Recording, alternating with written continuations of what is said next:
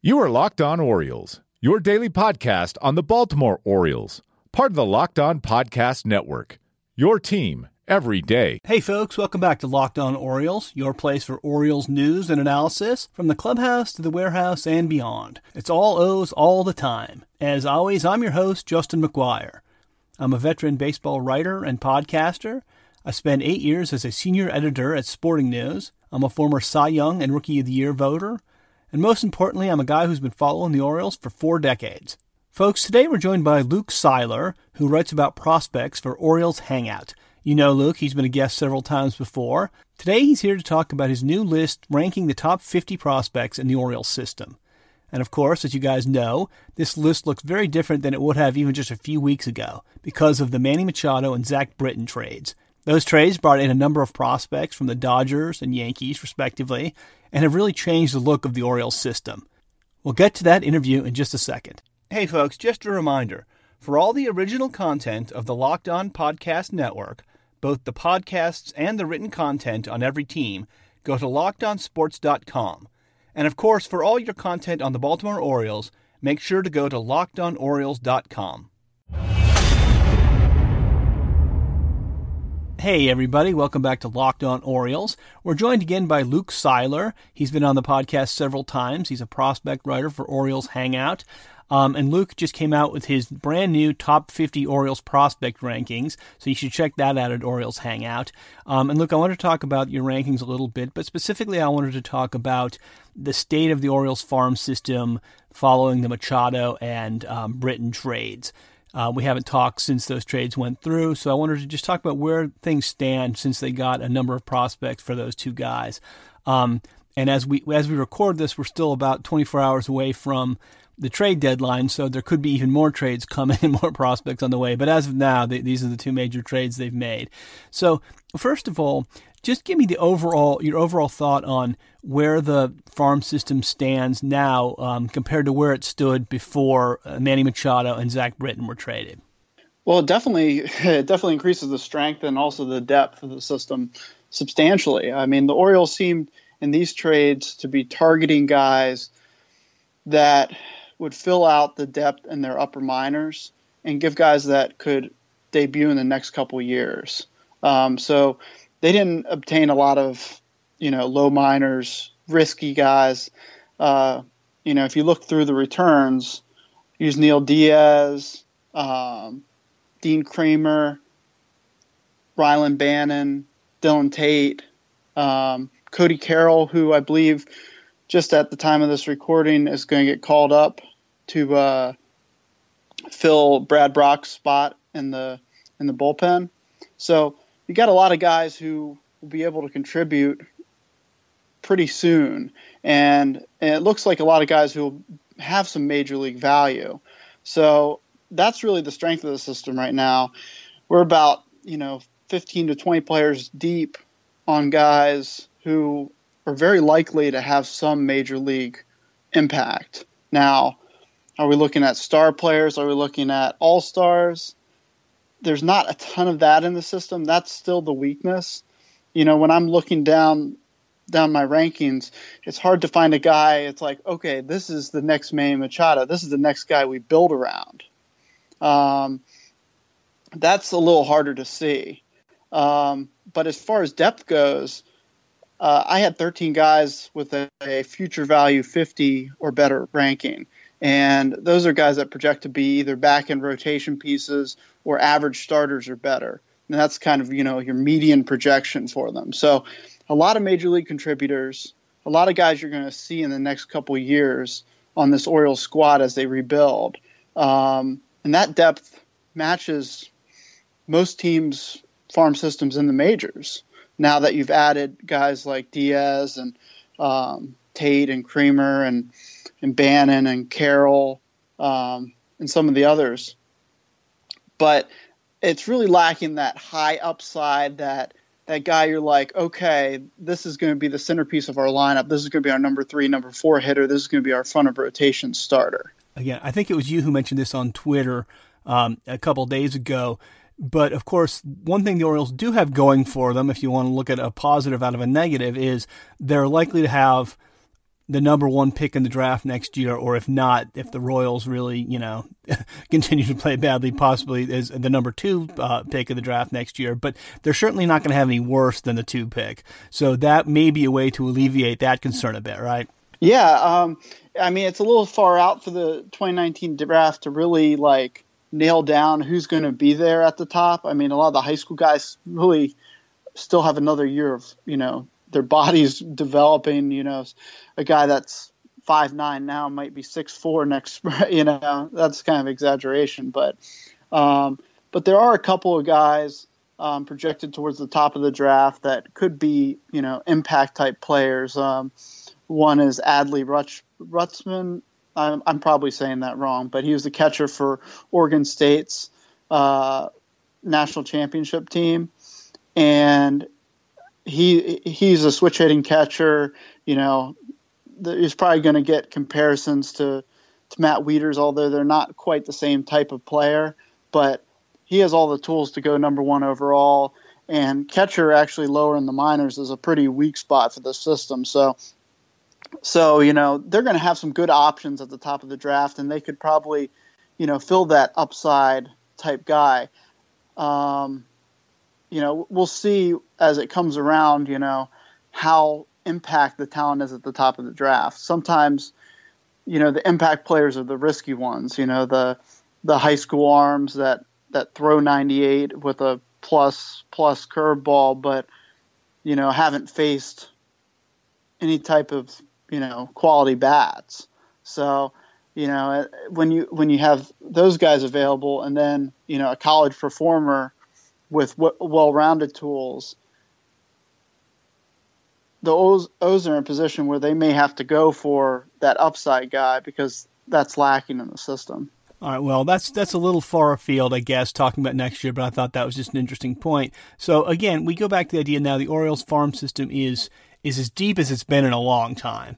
Um, and and again, prob maybe not maybe not um, a bunch of future All Stars, but certainly some future contributors. Among the guys the Orioles acquired, and I know Diaz and Tate are probably the biggest names. Who do you see the most upside for? Who are you highest on? Um, uh, highest on compared to their their you know national industry rankings. I have to go to Rylan Bannon, who's been a favorite of mine for a long time. Um, I, I followed him when he was in college um, for Xavier, and he's he's one of the pieces in the Manny Machado trade from the Dodgers. He can play third base. He can play second base. Um, I think the Dodgers liked him better at second base, but I can see him being an average to probably above average glove at either position. Um, so, so that helps his floor right there. And the guy has some serious power. He's kind of an underlooked guy because he's only 5'10, about 180 pounds. But he has kind of a Josh Donaldson style um, leg kick. He really gets his lower half into his swing. And he, you know, you probably heard talk about, you know, launch angle or, you know, having loft in the swing. I mean, he has as much loft in his swing as anyone. He, he gets the ball in the air and while his power isn't light pole power, he doesn't have you know plus or plus plus power. He does an excellent job of getting to all his power in game. So the only question with him is his hit tool. He, he has had a little bit of trouble with uh, recognizing spin. Um, you know, elite breaking pitches, but he's in Double A now. Um, the Orioles promoted him when they acquired him, and you know he he's got he's got plenty upside, and you know, worst case scenario, I see him as like a Ryan Flaherty type utility infielder, even if even if he doesn't, you know, even if the hit tool doesn't come along. Where do you have him in your top fifty? I have him at where do I exactly do I have him? Let's see. I have him at 17. Okay. So that shows some of the depth. That's a guy I'm really high on. Um, you know, he's probably not nearly that high in, you know, a national Orioles ranking. Uh, he's probably in the, you know, mid 20s or something like that. But yeah, I see him as a I see him as a really interesting piece with some serious upside. Um, what are your thoughts on Diaz, who was, of course, the, the key to the Machado deal? I've seen him in a top 50 ranking for I guess uh, Baseball Prospectus had him in in their top 50 for their midseason update, and I believe Baseball America either has him close to the top 50 overall. Um, I'm not that high on him. I'm I'm more in the the 50 to 100 range in uh, prospects in baseball. I have him number two on my top 50 behind Ryan Mountcastle. Um, I love Mountcastle's bat. I mean, I've always thought he's going to hit, and any doubts he put in people's minds last year after struggles on promotion to Double A, he's alleviated those now. The guy's going to hit, um, so he's number one for me. Even though, you know, positionally, um, it's not as much of a sure thing as Diaz. Now, Diaz is similar to me to to what Austin Hays looked like last year. You know, a guy who maybe can handle center field, but probably in the majors he's going to be a corner outfielder, probably going to be a right fielder, um, has a good arm, has above average speed, um, you know, an athletic guy. Now, different than Hays, where Hays looks kind of like power over hit right now. Uh, Diaz is hit over power, which is a which is a more steady profile. Um, and really, what's going to determine the outcome for Diaz, whether he's, you know, an average starter for the Orioles or a guy you can kind of build around as like an all star, is whether he can get the ball in the air more. Right now, he has, you know, he's strong. It's not that he doesn't have power, um, but he he has a line drive swing and he sprays the ball around the field. He doesn't really, uh, you know, attack it and drive it often.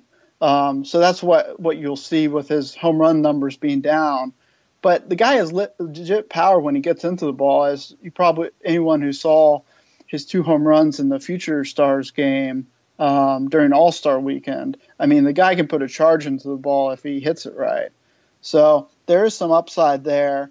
He's probably not a center fielder. I was watching him the other day in center field. He's definitely not the quality glove of you know Cedric Mullins or Ryan McKenna already in the Orioles system. So I think he slots into a corner, um, but I think he definitely has the bat to handle a corner and be uh, an average or better uh, regular. Dillon Tate is another one. He was the the pitcher that they got um, as one of the prospects they got in exchange for Zach Britton. I've read a lot of stuff on him. There seems to be some contradictory feelings in the industry about about his future. What what do you think about Dillon Tate? So uh, I, have watched a couple of his starts um, on video um, since since they acquired him. So try to you know read up on everything I can find, um, and yeah, there's there's a wide variety of opinions.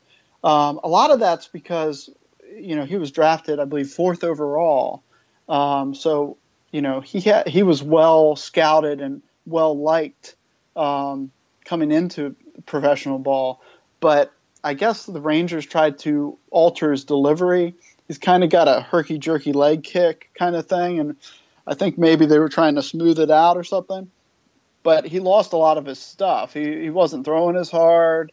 Um, you know, his his breaking ball backed up um, and wasn't playing above average anymore. Uh, so a lot of scouts were really down on him, but Yankees traded for him, let him go back to his college delivery, and you know it fixed him. The Yankees, you know, as much as as Orioles fans, we kind of hate the Yankees.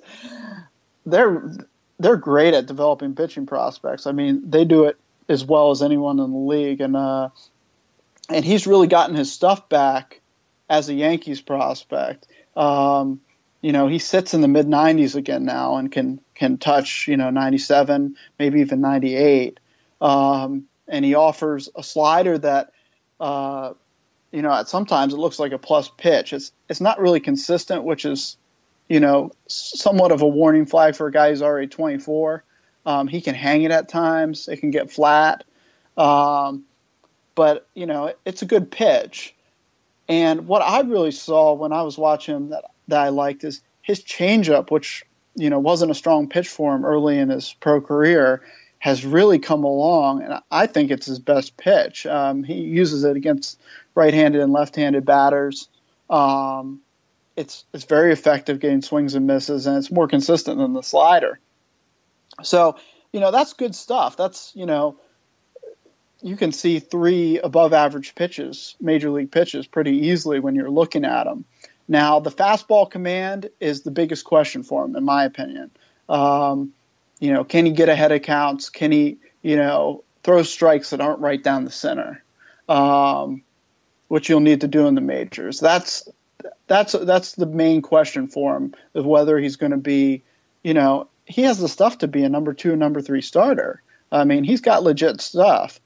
Um, whether he's going to be that guy or whether you're going to have to set him loose in the bullpen, and you know, he, he has a decent floor too because, you know, you put him in the bullpen, he might throw hundred. I mean, for a one inning stretch, the guy's got legit stuff. The other thing that you know adds risk if to him is he hasn't thrown 100 innings in a in a season yet in the minors, and he's 24. Um, he's been off and on the DL. He recently missed time with a quad injury, so he has that label of kind of a fragile type guy. So, you know, that adds a lot of risk to the profile. That, that's why I have him. I have him at number nine in my top 50. Um, but it's probably defensible to put him as as high as number four. Um, you know, he, he has significant upside, but the reason he's a little bit lower for me is that risk. All right, now there was a third trade that involved Brad Brach to the Braves that happened um, on Sunday. They didn't get a prospect back for him, but maybe even more interesting from an Orioles perspective, they did get back international signing money, which is something we know the Orioles in the past have have basically traded. Um, this this gives them the ability to spend money uh, on the international market, which they haven't been doing. Do you see this as a positive sign? What what do you take out of that? Yeah, actually, I've been you know I've been thinking I've written a decent amount about this on Orioles Hangout on the on the boards there. Uh, you know, the Orioles have an opportunity this this year. Dan Duquette has came out and said, you know, hey, ownership in the past has has not wanted to spend money in international in the international market, which I mean, as Orioles fans, we all have realized. Um, but it sounds like he's really wanted to, and and now with John and Lou Angelos um, calling the shots more than than than Peter, that that's going to be allowed and maybe even uh, encouraged. So, and in acquiring acquiring this international slot money really gives me more confidence that that's actually going to happen. Now, one thing I want to tell everyone that's listening is getting the top international prospects usually takes a lot of time. It takes, you know, investing in resources down in the Dominican and Venezuela and other countries, you know, in the Caribbean where where these prospects are located and developing relationships with trainers, scouting them when they're 13, 14, you know, so that you can pick out the best guys. So when they turn 16 and become eligible, you can have an upper hand over the other teams. Now, that's going to take the Orioles a couple years to catch up, even if they go gung ho into it. But as I wrote on Twitter and also on Orioles Hangout a couple months ago, they have an opportunity this year to make a splash in the international market if they want to show fans that they're really intent on doing this international thing right. Um, there's a guy named Victor Victor Mesa. Um, by by multiple outlets, he's the top prospect available in this year's international signing period. Um, he's older. He's a he's a Cuban defector. Um, he hasn't been cleared to sign yet, but it's expected to happen fairly soon um, during this period. And he's a guy that could you know go to Double A immediately rather than start in rookie ball or in the Dominican Summer League. Um, he's 22 years old and he could be ready for the majors within a year if things go right. Um, and he's a guy that if he can hit, he's got all the tools similar to like a a Robles, a Victor Robles from from the Nationals, their top prospect. Now the question is, you know, can he hit in pro ball? So there's always a lot of risk there, but he's a guy that would slot into the back end of a top hundred immediately if signed. And the Orioles have more money to offer him than any other team by a wide margin. Um, so when he's cleared, it, it's really down to the Orioles or the Marlins. The Marlins have, I think, $4.1 million left to spend, and the Orioles have, after the trade, the Brach trade, I believe they have 5. Point, uh, 5.75 or something like that. So if the Orioles really want him, they can get him. And that would be, you know, a real sign to fans that, hey, we're willing to spend and spend big in the international market and build the system the right way. And of course, we should note that there have been multiple media reports that the Orioles do have an interest in him. So I don't know what to make of all those because there's some definitely some contradictory stuff out there, but um, there does seem to be some interest. I can speak on that a little bit. So he's not cleared. So the Orioles, as a team, as an organization, even if they have some sort of deal, you know, handshake agreement in place, they have to come out and say, "Hey, you know, he's not cleared. We have no interest." So I think at least you can consider them strongly interested. Um, and there may already be some sort of handshake deal in place. I I wouldn't be surprised if when he's cleared, he gets signed by either the Orioles or the Marlins within the first week. Um, so I I don't think the reports are wrong, so to speak. I think it's just when beat reporters are calling their team sources, the team sources can't say even if they are interested. You know what I mean? Yeah, absolutely. Um, now, let me just ask you uh, going back to the trades, we know we've had the Machado, the Britton, and the Brach trades. Um, what grade overall would you give the Orioles in terms of what they got back for these guys? How, how did they do? As as far as as far as how they did, you know, considering that they were all rentals, they're all going to be free agents at the end of the season. They did excellently. I mean, the the only thing you could really criticize them for is you know is not trading them sooner not realizing when their window of contention was closing you know at the deadline last summer. You know i i was a proponent of selling at the deadline last summer because i saw the window closing and i thought they could spur a rebuild quicker if they you know sold off some of these valuable assets now.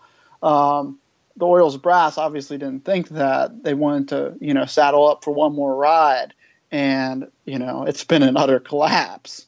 Um, I didn't predict it to be this bad. I predicted, you know, more of a, you know, a mediocre season that didn't make the playoffs. But, you know, I think their only mistake really is not not seeing their window of contention closing early enough. Um, but if you compare the returns for Machado and for especially for Britton to the other players traded this deadline so far, I mean the Orioles have got a heck of a return. Um, you know, if you're ranking the overall, and I think Baseball America ranked, you know, ranked all the prospects that are traded so far. I believe the Orioles had, you know, like six or seven guys in the top 15 of all the top guys acquired so far. So the Orioles have done well with what they what they have to trade.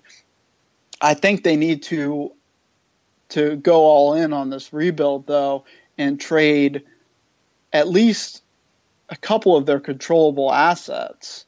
Um, you know, you have Jonathan Schoop. He'll be a free agent at the end of 2019. So your choices there are either because I don't think anyone realistically thinks this team is going to be a playoff contender in 2019 uh, with the depths of this season and the the obvious need for a rebuild. Um, so either either you need to trade him or you need to extend him. Um, and you know, I'm not sure what kind of extension he would be willing to go for. And if it's not, you know, a fairly lengthy team friendly extension, they're probably in the you know in the best interest in moving him. I know he's had a rough first half, but I don't think scouts are down on him. Um, he had the oblique injury that was hurting him early in the year. Um, he's coming off his career year, and you've seen over the past you know few weeks how he's just tearing the cover off a ball. I think teams are going to value him um, as a real controllable contributor, you know, as above average regular at least. Um, so I think he would return, you know, a haul. So I think you, you should think about moving him. You know, they should think about moving uh, Kevin Gausman, um, who also I think has more value than Orioles fans realize. Um, his ERA is partially a a result of playing in front of the league's one of the league's worst defenses this year.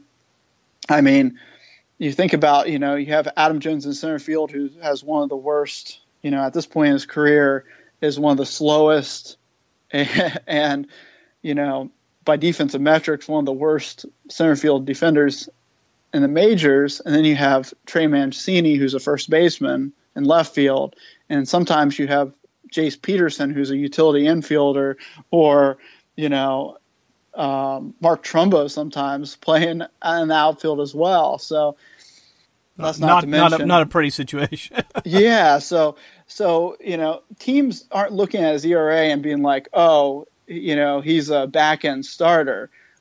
Kevin Gausman is clearly a mid rotation starter with the upside for more. Um, John Shepherd at Camden Depot um, posted a good piece about comparing his value to uh, Sonny Gray when he was traded last year, and I, I agree. And I, you know, I, had written the same thing um, before. I didn't go into nearly the detail that John did. John does a good job at fleshing out those things from an analytical standpoint. Um, but but yeah, he's a guy Gausman who who should return, you know, top hundred talent. Um, so if the Orioles really want to do this rebuild right, they have to make the hard choices and they have to trade controllable assets. And hopefully, you know, that could happen in the off season, but you might be able to get more here at the deadline. And who knows? By the time people listen to this, maybe they will have done something. I know there's it's, there's, it's very possible. There's Gausman rumors floating around today, but through the Pirates, I don't want to get into yeah. all that because that could actually happen by the time I, I yeah. release this. Um, and, and and my list, you know, kept on getting delayed, you know, as they returned more prospects, and I had to, you know, study study the new guys, you know, so that's that's why it took so long to get my midseason list out. Was you know these guys are coming in, and I want to evaluate them correctly. So people who want to check out that list, it's at Orioles Hangout, um, and they can follow you on Twitter. What what's your Twitter handle? The underscore Luke underscore Seiler. All right, so people should follow you on Twitter. Um, get get a lot of information about Orioles prospects that way. And again, go to Orioles Hangout to find the uh, top 50 list that Luke just put out. Thanks a lot, Luke. Thanks for having me, Justin. And that's going to do it for another edition of Locked On Orioles. Thanks for listening, and we'll see you next time.